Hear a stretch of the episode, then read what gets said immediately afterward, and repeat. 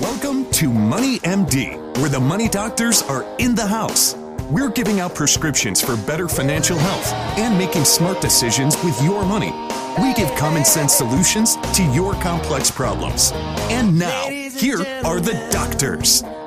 Well, John, I think we have an awesome show lineup for today. Very timely information. You know, I mean, we're going to start off here talking about um, uh, talking about the hurricanes. Yeah, what else would we talk about? The last two weeks, you had Harvey. You know, in Houston, what a what a tragedy. Um, that's going to be years to be cleaned up. Um, Terrible. It's amazing. And now we have Irma. Irma, that's right. And um, so we're going to talk about how some of those um, storms are affecting the economy. And there's another subtle message um, that we're going to try to convey to you as we go through that process. But we're going to kind of look at the state of affairs in the economy, and we have a whole bunch of stats to, to show you. But we're going to be focused on Harvey and Irma a little bit. Yeah, it's very interesting to see how that actually affects the economy, and I think we have some good information about that. And then we're going to follow it up by the five most common estate planning mistakes. You know, we sit down with clients all the time looking at estate type issues, and not necessarily taxes, but things like you know how you make your beneficiaries listed on your IRAs and and just how you want your assets to go and powers of attorney and that kind of stuff. And we find that there are a lot of mistakes, very common things that people do or they don't do that causes some real problems if and when they pass away. So Well, that would be a win. That would be win. And we're all going to pass away eventually. That's Unless right. you have a secret formula there. No, exactly right. So you have to take a look at these things. They're very, very important and they're very common. So you may be surprised to find yourself in one of these boats and these five most common things. So stay tuned for that. But by the way, I'm Steve Marbert. I'm a certified financial planner and a Dave Ramsey SmartVestor Pro with over 20 years experience providing financial planning and investment advice. And I'm John Travis, also a Dave Ramsey SmartVestor Pro, have an MBA in finance, and have been helping corporations and individuals with planning for over 25 years.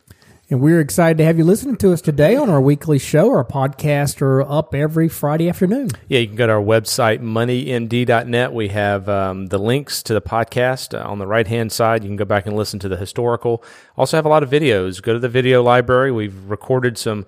We feel like it's some uh, information that people ask us a lot. So we've done some uh, educational materials out there as well. And we also have a Facebook page at MoneyMD. So we have a lot of ways that we're trying to be out in the community uh, doing education. Yeah, and there's a lot of timely information on our website. So do check that out. Check that out at moneymd.net, um, where you can you'll take you right to our website where we have all that information. But also you can email us uh, directly at info at moneymd.net, or you can link to us there straight off the website. Um, and we're going to start off here with the financial fact of the week. Yeah, the financial fact this week is that the uh, South Carolina Gamecocks beat the uh, Wolfpack last week, so one up for the SEC. Woohoo, Right? man! I Oh, tell you, you guys, you're starting off early here with all this Hey, we're, rhetoric. we're undefeated. I mean, you know, maybe the only time in the season Yeah, your we like season heats up in a hurry. it does. It does Yeah. on the road at Missouri, so it'll be a tough game. And yeah, we got a tough one with yeah. with Auburn the ti- right here yeah, at home. that's going to be a fantastic game. It really is. Two so phenomenal. A lot of exciting. Had to throw that in up. there. That's not the financial fact, but I had to. Yeah, right. Well, Had to give, crow us, a little give bit. us the financial fact because that's going to be a, a pretty poor fact, probably. you yes, know, this is. uh, before long. This actually comes from the National Endowment for Financial Education. And um, Steve, we talk about emergency funds being so critical, and one of the reasons is that about 60% of American uh, workers from the age of 25 to age 70 have experienced at least one stretch of time that lasted as long as a year that they had no earnings. So they were let go from their job, or maybe there was a, um, Right. you know, some other circumstance that they weren't working. But six out of ten Americans, male male workers, is what it specifically says, um, had no earnings for a, a year. That's a long time. That's a long time. Wow. I'm, I'm happy to say I've never been in that situation, but it certainly, most people do go through that. And that's why you have to have an emergency fund and you need to be out of debt as soon as possible. You know, if you have those two things accomplished, if you're out of debt, um, and you have an emergency fund, you can weather that year without a big problem. Yeah, I just talked to a um, client yesterday at uh, a local company. I won't say what company it was, but they just had a big change in their the way they pay their employees, and it was a shock. It's a pretty drastic cut. Um, they they kind of changed the timing of the payments, and he said there are a lot of people in there that were crying because it was so Wow. um, dramatic. And you know, if in, this individual had um, had no debt, had an emergency fund, and he was like, you know, I've got to make some adjustments, but you know, he's going to be okay. So they're just part of their pay is going to be delayed at some point. It is. It was being paid weekly, and now it's going to be paid annually. And um, you know, people count on the weekly pay. I mean, they have bills and obligations and so forth, and, and about twenty percent of their their salary is going by the wayside until the end of the year, even if it happens. So so it turns into kind of an annual bonus. Or it does. Gotcha. It does. But man, Ouch. that's tough. Uh, if you have commitments, um, you know, I can see why people are stressed. Sure is. Yeah. Well, you're right. So that that gets back to the emergency fund. And just gets back to planning in general. You got to build some contingency into your situation, including having debts paid off, so that you can weather those storms whenever things change. So, great financial fact of the week, and that leads up here to our first topic. Um, Harvey, the effects on the economy and just the effects in general. And now we have Irma. It's going to be the same story, I suspect. Yeah, I think so. And uh, you know, our hearts certainly go out to the folks impacted by Harvey. I don't think we can you can really understand. You look at the No. pictures and all the the uh, their furnishings are out on the lawns and My um, goodness, just uh, they're going to thousands and thousands of homes. yes. I saw that there was over a million cars that were flooded.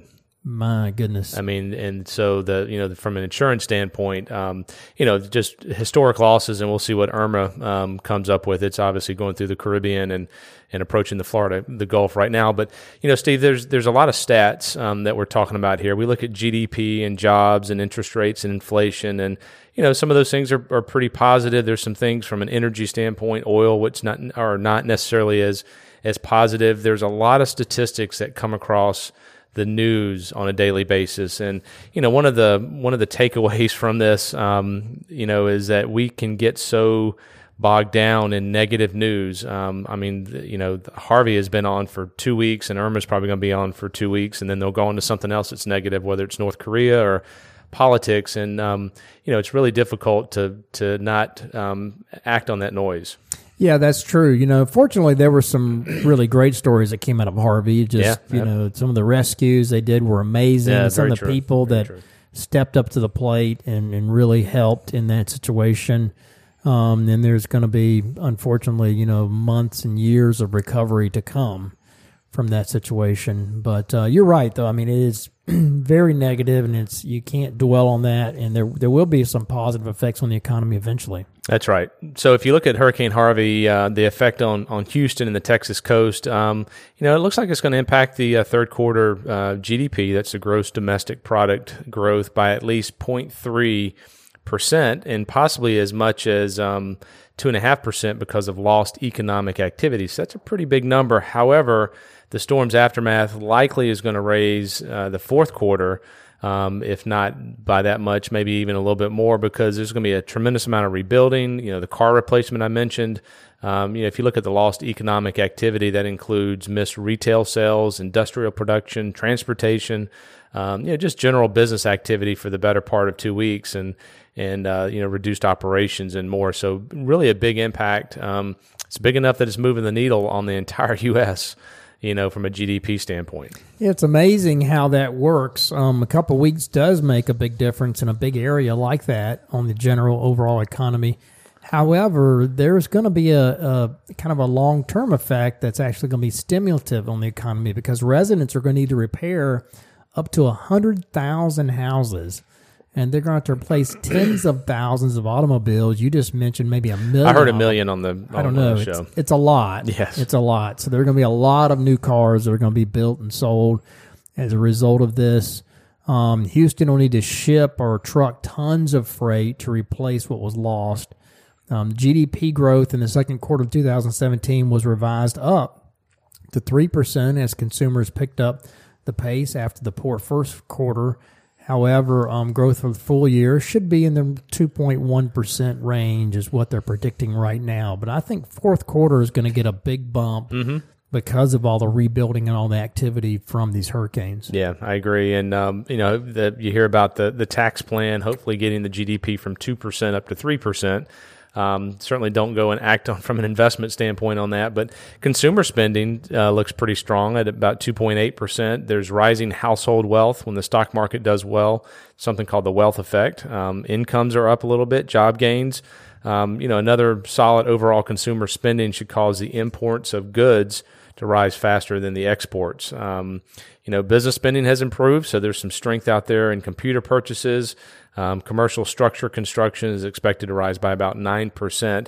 And home building, Steve, also should rev up um, given the shortage of, of homes for sale. The second quarter did see a decline, but that's only because the warm weather that we had in the wintertime pulled some starts forward. And, um, you know, we're going through a lot of these stats, and there are people that make decisions based on these stats with their investments. And that's kind of where we, when, when we look at this, we don't make um, rash decisions or or opinions based on what's coming out in the economy. The stock market really is the best leading economic indicator. It's looking at earnings, right? That's exactly right. It's looking at earnings and looking at everything that affects earnings. And, you know, it's really changes in all these numbers, changes in the expectation that drives the stock market because stock market is a leading economic indicator. It's looking ahead. It's not looking behind. So regardless of what these numbers are, it's how they change in the future in the next three months. You know, whether they revised up or down, that really affects the stock market. Government spending is is projected to be um, flat except for expen- uh, defense, and uh, that'll contribute just very little to GDP. Um, federal hiring is no longer completely frozen, but it's going to remain extremely slow, partly because of the the dearth of middle management political appointees who have to approve all the new hires. So that's interesting that you know they don't have enough folks there to to really approve them. So that's going to keep it very low. And then state and local government spending plans are very cautious, you know, given the uncertainty of federal funding for things like Medicaid and other programs that are supported by the federal government. Um, so I guess that the point here is that, you know, you can't expect a lot of spending by the federal government except for these relief these hurricanes mm-hmm. and defense. Um, I think defense is going to be a positive area.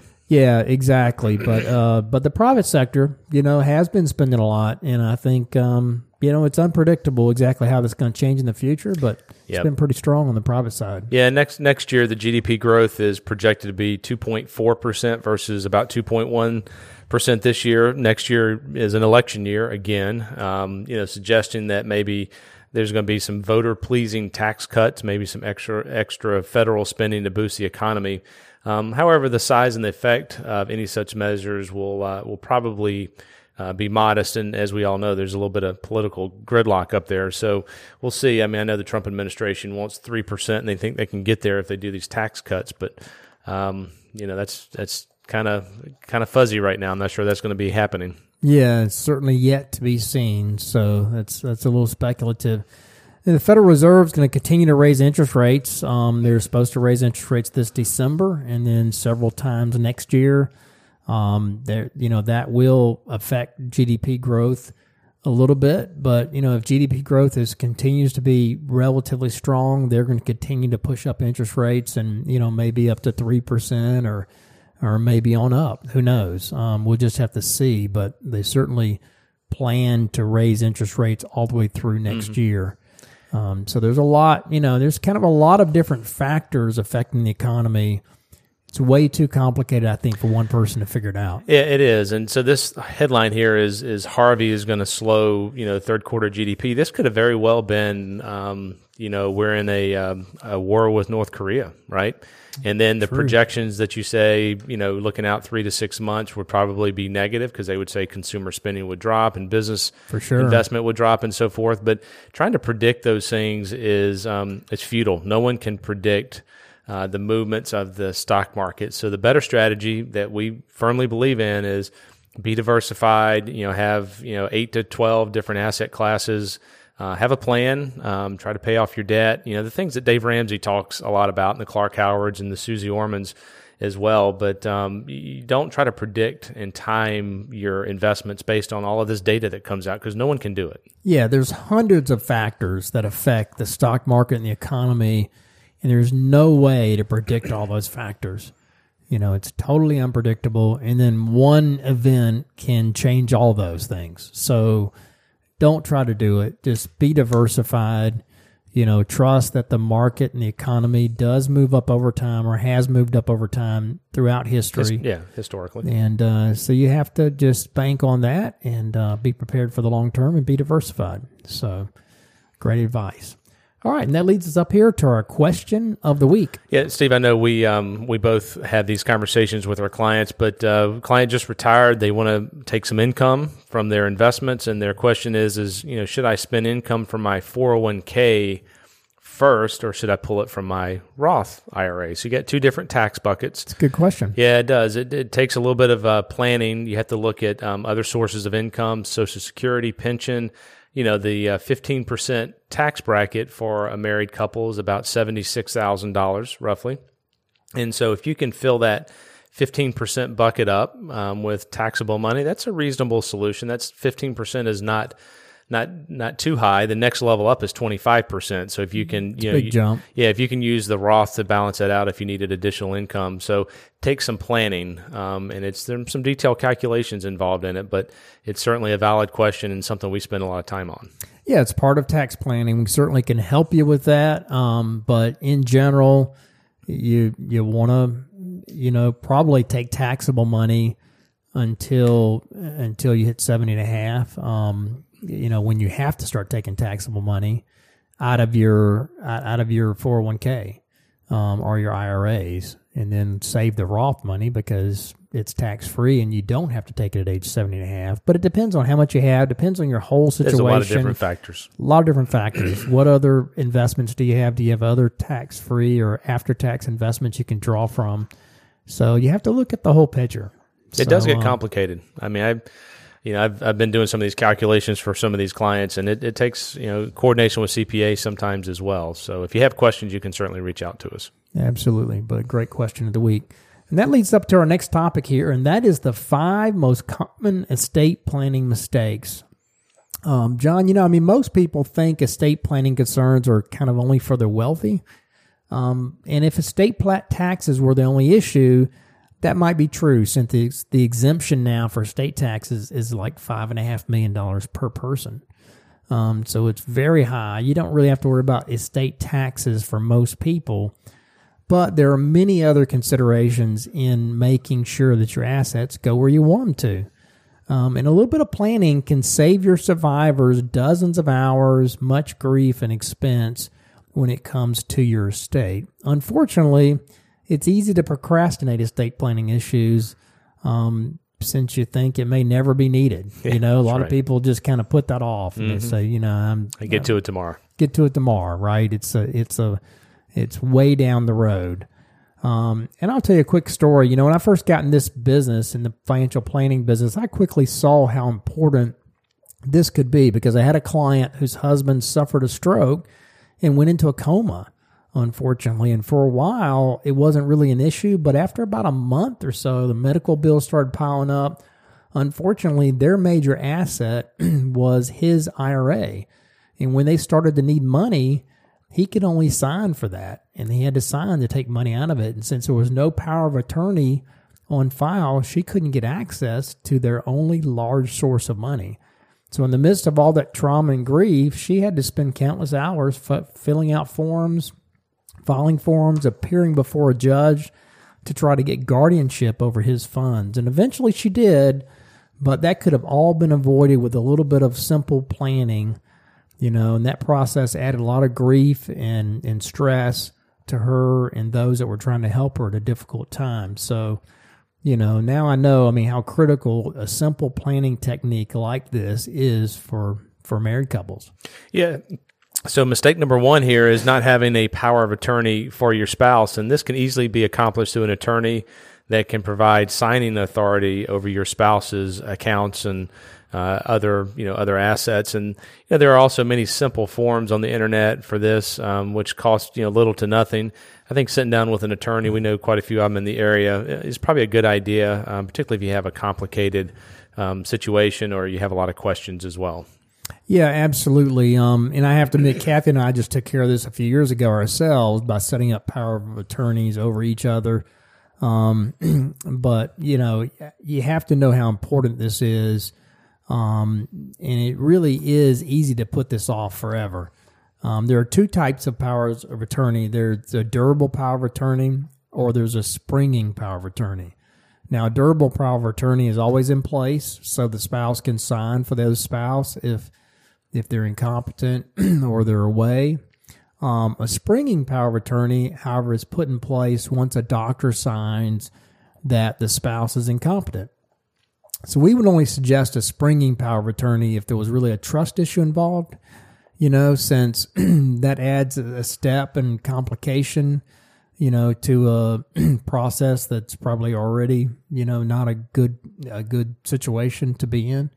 Um, and plus, you know, what if you were detained or you were sick or unavailable for a long period of time for some unforeseen emergency? you know, a springing power of attorney wouldn't work in that situation. So we think it's better to always have it in place, you know, again, unless there's some trust issue involved. So make sure you have a power of attorney for you and your spouse um, to take care of that for each other in the event that they're not able to sign. Mistake number two is not listing your kids as contingent beneficiaries on IRAs or retirement plans. It's simply setting up a stretch IRA.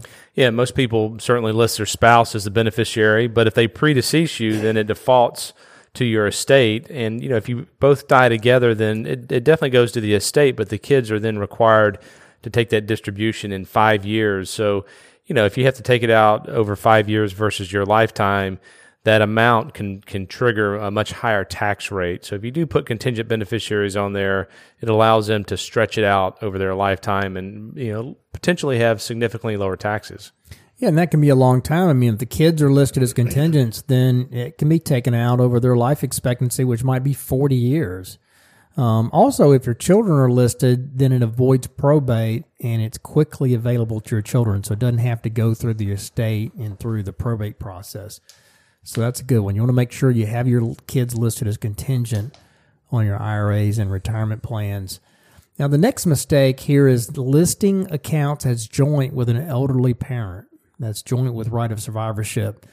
You know, this is a big mistake, and we see this occasionally where, um, you know, somebody wants to take care of their parents, of course, um, and this can be a big problem in the estate, and it's hard to correct, um, even if you catch it early. You know, I just went through this, you know, a little while ago or a couple years ago with a client, and this is typically done to kind of aid elderly parents in managing their affairs, so somebody can sign on it. And it's understandable with a, maybe a small checking account, um, but you know what happens is, you know, one of the children often agrees to help out the parents. The other siblings quickly agree, you know, um, to that. And then, um, you know, that, that one child will sign on as joint. And unbeknownst to other children, um, it creates a lot of complications and problems when the parents pass away. Once one of the once the parent passes away, the account immediately becomes that child's account without regard to the other siblings. So that means that child has to gift the assets to their siblings to equal the share out and file a gift tax return in that process. And I just saw that happen here uh, just in the past year. Sometimes the child can resist, um, thinking they deserve a bigger share. Um, you know, temptation can be great to help themselves to an extra portion.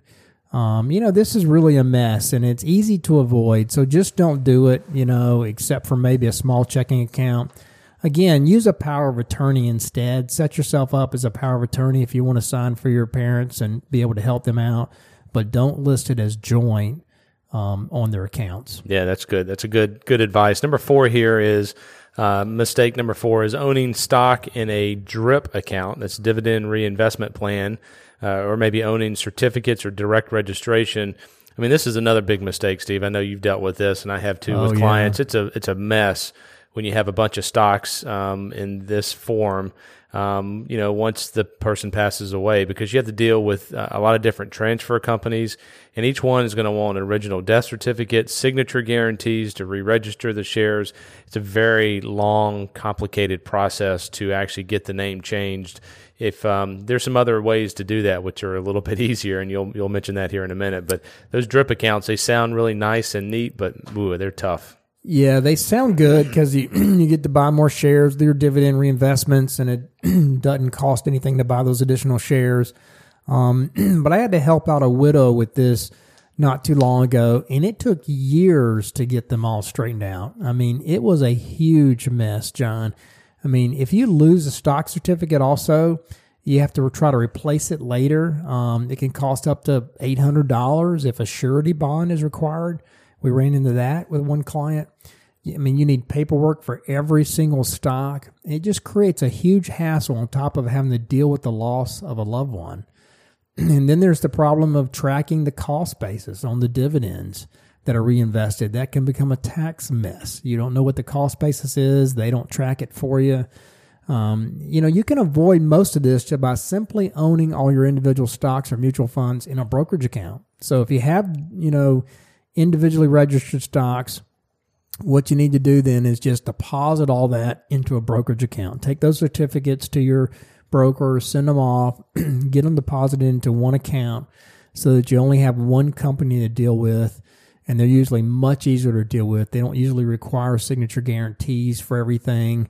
You only need one death certificate. So get it all together in one simple account. That's the answer to that problem. So the last mistake here is not updating beneficiaries after a divorce or having other kids.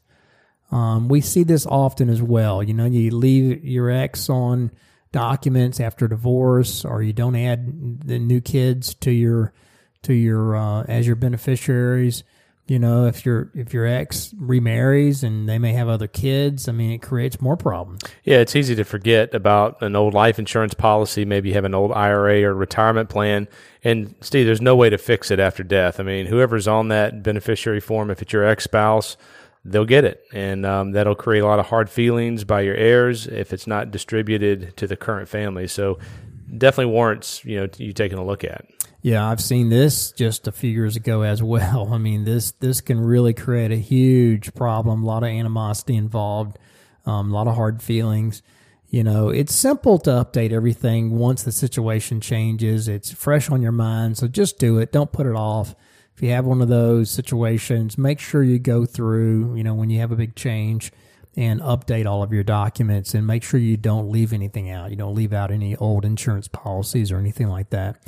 So the takeaways here are a little planning can avoid huge problems for your loved ones in your estate. You know, probate can be a very time consuming process. It's it's easy to avoid though by listing your spouse and your children as beneficiaries. Review and update your wills and your beneficiaries every few years. Get a power of attorney for each other, for you and your spouse now, if you don't have one, to avoid the grief and the hardship that that can cause. So those are the takeaways there. Email us, give us a call if you have questions on that. You can email us at info at moneymd.net.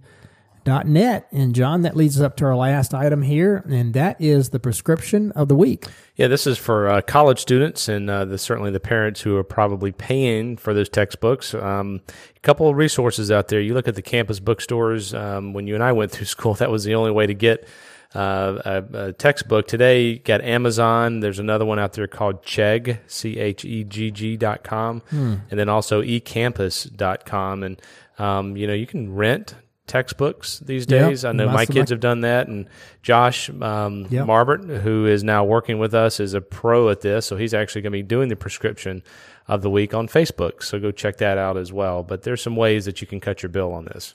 Yeah, absolutely. I think renting is a great thing. My kids did that, as you mentioned, you know, all the way through college for the most part. And it's just unbelievable how much textbooks cost now. If you go to the bookstore, like we did our freshman year with Josh, I mean, we spent I don't know seven eight hundred dollars maybe. Mm, oh, it was yeah. just unbelievable what we what they wanted for a textbook, you know. And and then it's not even a textbook; it's just a binder with loose leaf paper, paper in yeah, there that they can update, and it's got some online code or something. You know, they try to trick you into. Yeah, I mean, my suggestion is, my kids were experts at this after that first year of going to the class the first week. Don't don't buy the textbooks ahead of time. Don't fall in the trap of thinking that you have to get it for your kid before they go to the class. Go to the class, mm-hmm. find out what the real deal is from the professor, and then rent it. You'll have the book in just a few days off Amazon. Or I don't know. You may not. Sometimes need, you don't even need. You it. don't even need the book. Mm-hmm. Sometimes you'll just say, "Hey, I'm gonna give you handouts. Don't worry about the book." So, yeah, that's a great prescription of the week for anybody that has college age kids. So uh, that's a good one.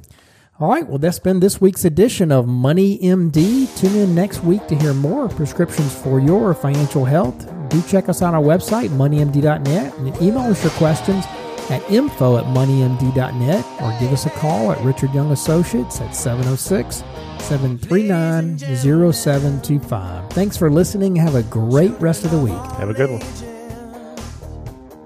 This program contains general information only and should not be taken as specific investment, tax, or legal advice. This broadcast is not a solicitation for the purchase or sale of any security. SmartVestor Pro is not connected to investment returns. Further information is available by contacting Richard Young Associates, a registered investment advisor.